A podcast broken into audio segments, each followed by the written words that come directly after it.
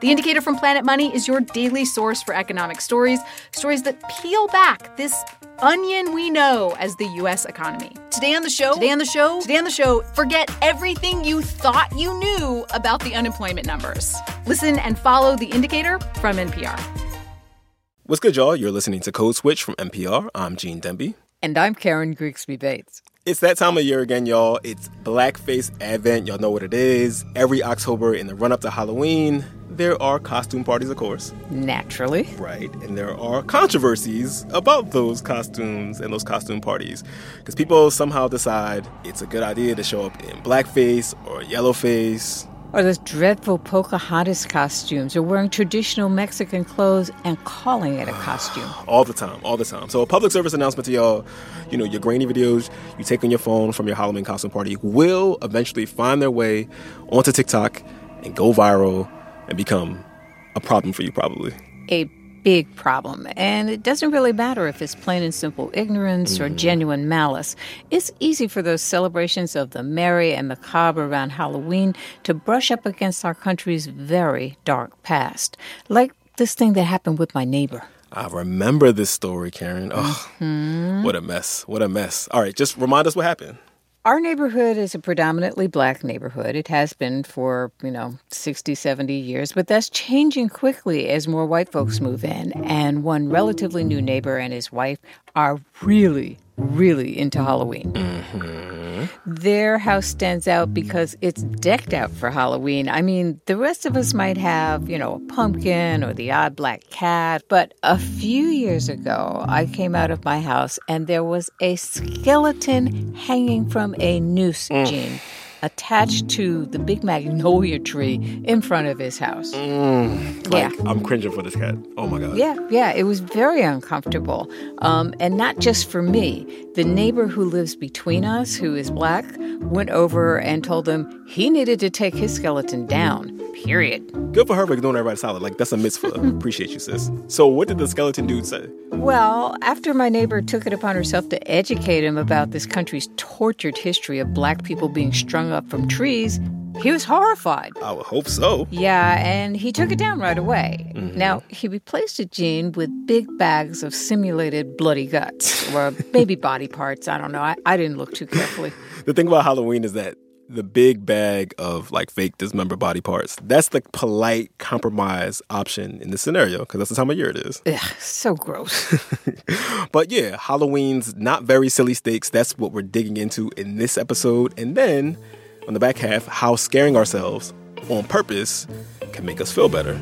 We're going to replay some code switch conversations from Halloween seasons past. Starting off with a combo you had, Karen, with our play cousin Leila Fadel. Leila then was reporting on Grace for NPR when this conversation ran the first time, but she now is in a big seat. She hosts NPR's Morning Edition.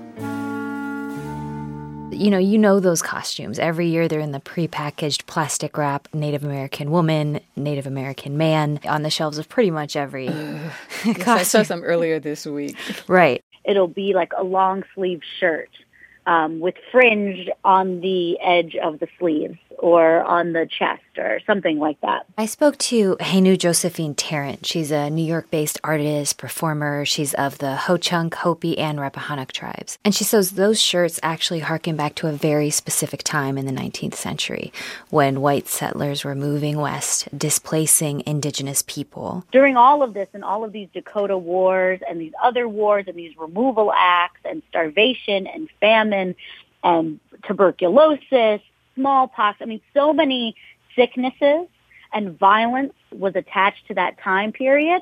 A shirt like that is meant to kind of like represent that, you know, represent a war shirt or represent a ghost dance shirt. And these are shirts that would be worn by Native people during this particular time in history. That this costume is literally based on a shirt that people were hoping it would protect them from violence as the land was settled is harder to acknowledge as problematic because that's the founding of this nation and the founding of the nation is problematic but and she she made that point too how come this like violent moment in which we're depicted in one specific way is what you choose to memorialize Yeah. forever and ever and ever, Forever. via these costumes. In a way, it really um, is a reflection of, I guess, the the nation's kind of um, depiction of what we, what how we look to them and what we are to them. The general world is making them eternal victims because of the time period they chose to freeze in ember. Exactly. So, seeing these fake suede fringe shirts, the fake braids each year, what does she feel when she actually sees this, these costumes being sold and being worn? She's exhausted, she said. She feels like in a lot of cases, people will retire certain costumes when they finally understand the offensive nature. And although we still see people don blackface now and again, there is a national uproar because there is an understanding of the history of dehumanization and degradation that goes with that.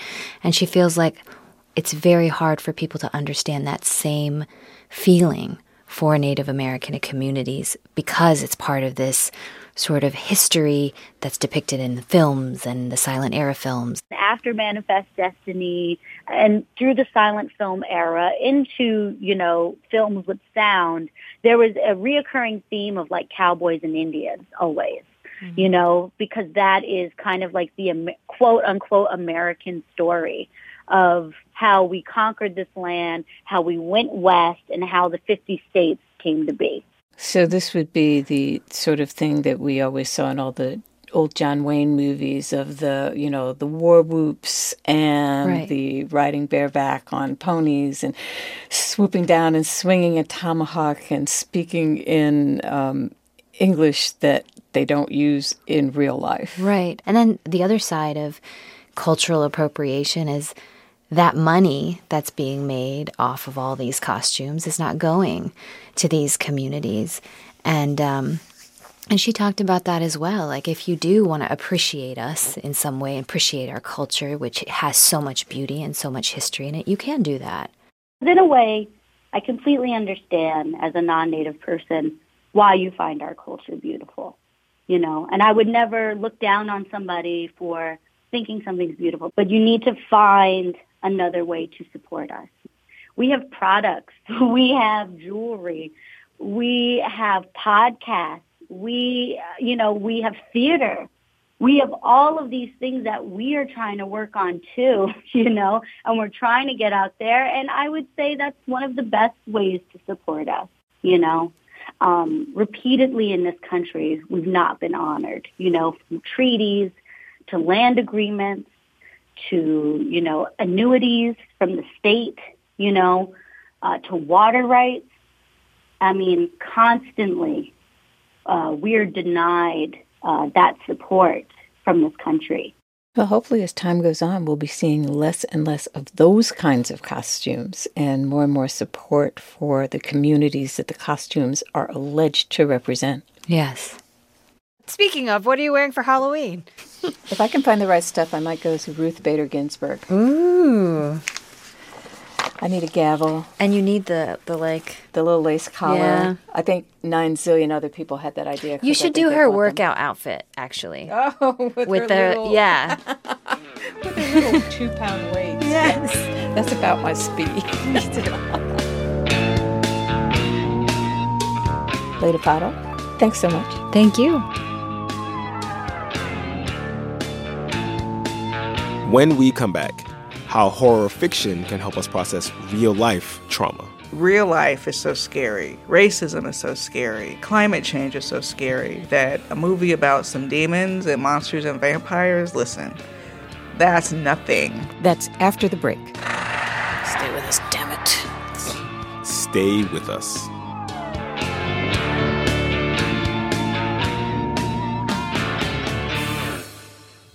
Support for this podcast and the following message come from the Duckhorn Portfolio, Napa, California. Founded in 1976, the Duckhorn Portfolio's 10 luxury wineries include Pinot Noir powerhouses Calera and Goldeneye, and household favorites Duckhorn Vineyards and Decoy. This holiday season, elevate your celebrations with some of wine country's most coveted wines. Discover more at duckhorn.com/npr. Gene, Karen. Code Switch, and we're back talking about fear in an age of horrors. Gene, you sat down with Tananarive Due. She's an author of several supernatural thrillers. I've read many of them, and she's an amazing writer. Yep. And she teaches a class here in LA at UCLA on black horror and Afrofuturism. Yes, and Tananarive told me that she got her love for scary movies from her mother, who a lot of people may know, the influential civil rights organizer Patricia Stevens Due as a kid watching horror, for me, it was like a roller coaster ride, like, wee, because I hadn't been through anything. I hadn't lost anything or anyone. But from my mother, who had um, felt unsafe in her own nation, who had been uh, targeted by state violence during the civil rights era, I really now believe that she found a kind of solace in the fake monsters, mm-hmm. the monsters that weren't real, because she didn't believe in vampires. She didn't believe in zombies. She had no actual superstitions in real life that I can think of. So she was not a believer in any of this stuff. this was all escape. So right. it's a way to sort of uh, you take that pain and the horror that you're walking around with find something on a screen that replicates what your fear looks like and go through a process. So either the hero or heroine is going to fall or they are going to win. But either way, you've been through some kind of process where you can just whoo exhale afterward and right. walk away and oh, that wasn't even real. You know, so whatever whatever's on my plate, whatever's dogging me, is not going to be that. It's not a demon, at least. Mm-hmm. and I guess like horror also has, you know, like often has in-universe rules. So like the victims, usually they've transgressed in some way, right? They they're teenagers who are having sex. Maybe they covered up some kind of crime. Maybe they're just greedy, um, and so there's like the element of punishment there. But in real life, the kind of violence that people experience because of their identities is much more randomized, right? Like it feels like that, is yes, so well put. I mean that is true. I mean I, I teach how to write horror too. And one of the, the common elements you find in both cinematic and literary horror is that because these protagonists are human, mm-hmm. they do have flaws. And what you do is you you amplify those personal flaws as the doorway that leads them to the mouth of the supernatural. So there is this sense that even a small transgression can be so unforgiven in the world of a horror novel or or a horror movie that it unlocks the door to the demon or you know it, it wakes the vampire or it leads you straight into the arms of a zombie because you weren't even supposed to be here right now. Right. You know you, are supposed to be somewhere else but now too bad for you. Um, and, and in those old slasher movies in the 80s it was so obvious too like if you had sex mm-hmm. if you did drugs you were in big trouble in a horror movie was there like a seminal horror movie that you picked up just like in proximity to your mom that like what were the movies or the books that she really really rocked with that sort of resonated with you? One of them is is the movie mole people.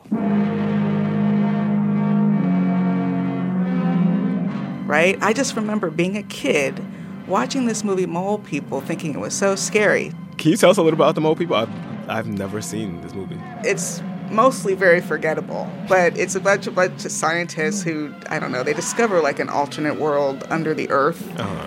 where these weird humanoid creatures have created some kind of dominion over deformed-looking mole people. The bloodlusting mole people storming from their subterranean caverns. Who were, you know, dark oh, they, but I mean, they don't look human so much, but they're definitely dark and hunched and dressed in rags. And you know, that's probably what what scared me most was that they were down there being abused that way. That was what was scary. Mm-hmm. In adulthood, just a couple months ago, I went back to look at mole people to try to see why it spoke to me so much. and I was very confused for the longest time. It was not well done. The acting wasn't good. It uh-huh. was really kind of bland. These scientists are on an expedition. I'm like, whatever. But then the mole people showed up, and they're supposed to be the scary monster, you know, to the viewer the movie was intended for. But I got it as an adult, why it had spoken to me so much as a child, I related to the mole people. They were dressed in tatters, they were being whipped and forced to work. They were hmm. they were a slave metaphor. And we were supposed to feel so bad for the heroine when the mole person drags her under the sand and she's screaming. But I was like, you know, viva la revolucion, baby. Let's get, you know, let's rise up. All right, Tananarive. So I'm gonna play shrink with you for a second. It doesn't seem on the surface that, you know, going to watch people be hacked or hacked to pieces would be self care for someone who thinks about race a lot. um, so what is what is it about the experience for you in consuming and creating horror that is therapeutic or cathartic? Yeah, that idea of watching people hack to pieces for no reason doesn't appeal to me mm-hmm. either. I have to say. Okay. Um, there are times I, I, I, walk out of a horror experience feeling further traumatized, hmm. not less traumatized. You know, like this, there's a family camping and somebody killed everybody, including the baby. That's that's not fun to you know that's not fun to watch. And for some people, that's what horror is. Like every horror movie is just that, so they can't understand why anyone would like that stuff. Mm-hmm. When in fact, there's a wide variety of kinds of horror, from psychological horror, which has no supernatural element, but um, to science to science fiction horror, like a movie like Alien or Get Out is science fiction um, because of the science element. Um, supernatural demon horror, haunted house horror.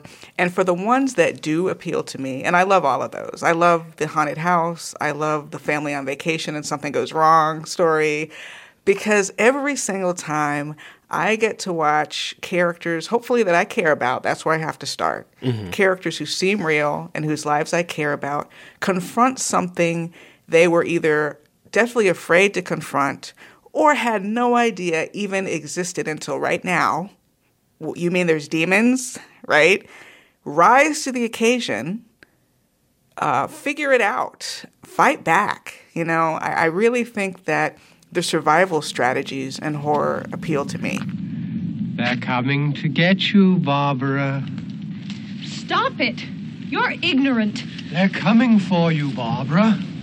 Um, my students were all laughing at the way Barbara falls and trips and, you know, just sort of sags on a corner in Night of the Living Dead.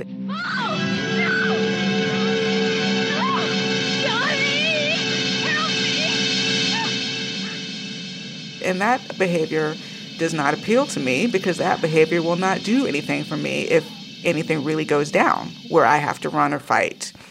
And I do think in a time of heightened political crisis and social crisis, a lot of us do sort of sit with that feeling that we don't know was that a car backfiring or do we need to dive under this table? Mm-hmm. And if I have to dive under this table, what do I need to grab so I can hit somebody with it? You know, this is more and more in the back of our minds. Are your neighbors going to descend on you for no reason because of something that has nothing to do with you? Are you going to have to run? These are real questions. So for me, uh, horror isn't theoretical. It's not, oh, like, what if scary things happened? it's like it's scary things do happen and i want to watch people dealing with scary things because they're teaching me how to survive the ones who do survive and they're also teaching me what not to do the ones who don't survive. Mm-hmm. so either way i walk uh, out of a good horror movie feeling like i said empowered. And and to me it's worth it. Like going through that gamut uh, and being frightened um, and seeing characters rise to the challenge, and, and usually somebody can walk away, right? That feeling of triumph really feeds something deep in me. But I do, I will add this.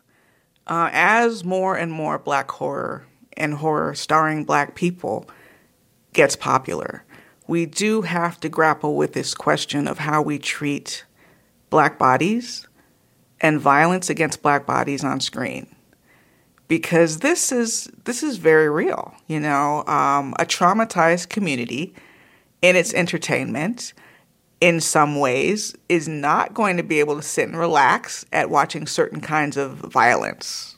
Right? Of course, in horror, people do die, but you want to give death meaning, and you want to treat death with respect. You don't write lazily so that a character does something stupid and dies. You don't do that in any kind of horror, but especially for black characters. Do not let them go out being stupid. Especially in real life, in which, you know, violence, deadly violence against black and brown people is often sort of treated as meaningless and almost like a natural thing. Yeah, I'm still so upset that Mike Brown's body was left lying out in that street for hours and hours on some kind of display, you know, as if to some sort of like warning to the community. What? It's just a sick. I won't even. Someone might say, "Oh, it was an oversight or whatever," but that oversight? Are you kidding me? That and that kind of trauma is something that we live with. So even if we don't know Mike Brown, that might not be my son. We know it could be our son. That could be our street, right? Mm-hmm. And it feels very personal.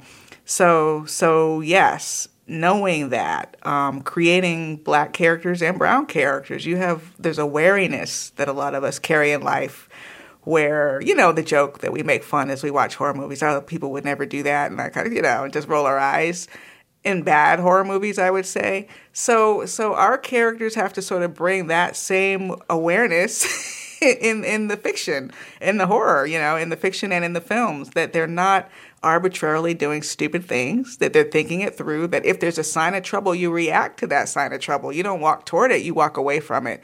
I'm thinking about just the other day after President Trump made his comments about lynching. One of the things that was happening on Twitter was people were trying to Mm. make a point about lynching by sharing photos from lynchings, from actual lynchings of black people in the United Yes. States. And it was this really sort of macabre thing that was happening where people were trying to use these very grisly photos to make a point about why people should not be cavalier about lynching, about using that language, even as they were being sort of cavalier about showing these bodies. And it sort of occurred to me that we rarely see white people's bodies treated with that sort of casualness um, to make like rhetorical points. And it sort of underlines your point, the point you're making about the way black bodies are treated in horror. Well, I, you know, I totally understand what happened there because I felt an impulse myself. Like lynching. Okay, this is what lynching. I, I totally get it. I was so angry. And then I stopped myself because, you know, as my follower count grows, I start to realize I have to to sort of be mindful about the, the impact of the images uh, that I tweet have on my followers who are already traumatized, right? So whether they're black, they're white, whatever, it's we're all sort of like minded in like what the hell is going on, and daily trauma is is bad enough. You know, I learned with Tamir Rice, the poor um, child shot playing with a toy gun in Cleveland, that I can't watch police videos anymore. So even if you tell me this 11 year old girl is only being beaten or whatever by a police officer, I can't. I know I can't watch that, which might sound funny um, or ironic rather for someone who writes horror. But I don't have the sta- same stomach for real life horror. And to me, uh, a police officer physically abusing or even berating an 11 year old child at her school is horror. So horror movies and horror fiction provides like a safe way to process the, the feelings of horror around things like Trayvon Martin and Michael Brown that can't get resolved in real life. Yeah, for me, um, real life is so scary. Racism is so scary. Climate change is so scary that a movie about some demons and monsters and vampires, listen, that's nothing, right? I can have fun watching that and get scared in a safe way that helps me engage with my fear in a way that won't hurt me or paralyze me, and then expel it. Walk out, go on about my business, and be like, well, at least this president isn't a zombie, or whatever I want to tell myself. or, you know, at least there isn't a zombie outbreak going on while we're undergoing this presidency, is what I mean to say, you know, because that would be worse. Uh, they just would. and so it makes you kind of grateful for, for the fact that there is no such thing as a zombie apocalypse that we know of. That, you know, we don't actually know people who were possessed, probably, you know, but yeah, it's a lighter, gentler way to engage with fear. Tananarive Due is a professor at UCLA where she teaches a class on black horror and Afrofuturism, and she's also an author. Tanana Reeve, thank you so much. Oh, my pleasure. This has been great. And that is our show. And did you know that we are taping a live episode of Code Switch that you can come to? It's November 2nd in Chicago, Illinois. We really want to see y'all smiling faces, so please come kick it with us. IRL, you can find more details at nprpresents.org. You can get at us at NPR Code Switch on Twitter and IG. You can follow KGB on Twitter at Karen Bates, all one word. I'm G E E D E 215. This episode was produced by Kumari Devarajan and Jess Kung. It was edited by Leah Donnella. And we would be remiss if we did not shout out the rest of the Code Switch crew L.A. Johnson, Dalia Mortada, Christina Cala, Alyssa Jeong Perry, Thomas Liu, Kumari Devarajan, Veralyn Williams, and Steve Drummond. Get better, Steve.